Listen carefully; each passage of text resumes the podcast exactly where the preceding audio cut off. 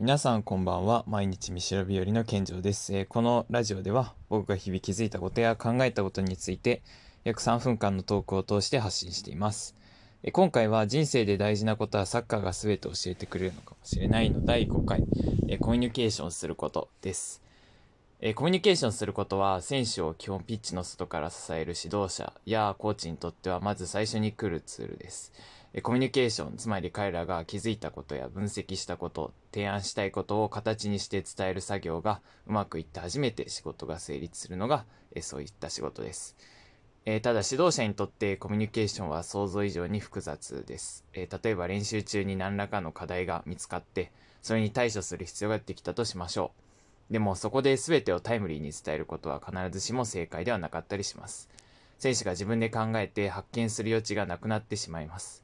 また練習の中身だったり、試合の戦術だったりも、全てをきめ細やかに説明することもしません。それが選手の頭の中身をパンクさせてしまうかもしれないし、わざわざ伝えなくても自分で課題を解決できる選手もいるからです。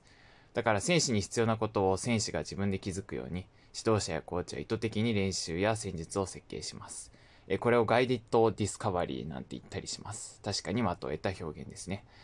えコーチという言葉の語源は大事な人や物を目的地へ運ぶことです。え指導、つまり選手を正しい方向へ導くことが監督、コーチ、指導者の信念役割です。でもそれは想像以上に難しいことでもあります。一人一人のポジションも技術も身体能力もベースにある考え方も違いますし、え性格もその日のメンタルのコンディションだってバラバラです。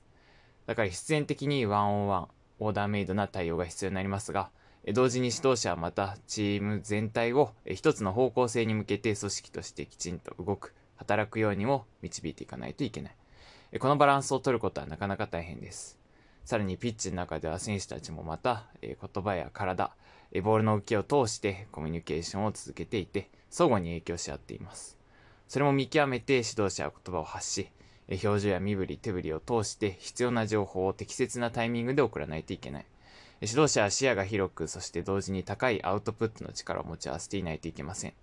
と言うと一見スーパーマンのようですが、実際は彼らも人間です。時には失敗もするし、喧嘩だってします。よくチームに対する軽率な発言のせいで退任に追い込まれる監督もいますが、それもまた彼らが人間であるがゆえに起こることです。コミュニケーションのミスはあります。だからこそ高圧的な上下関係ではなく、選手と対等な関係、時にはフェアに意見を言い合えるような関係を築くことを通して、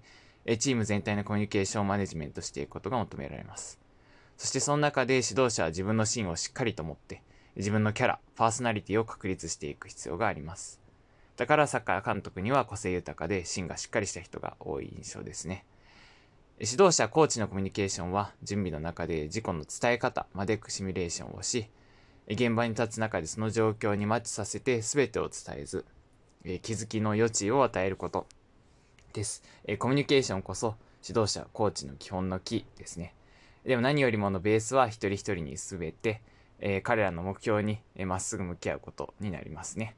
え今回はこの辺で次回は分析することです。ぜひお聞きください。それでは皆さん良い一日をお過ごしください。ではまた明日。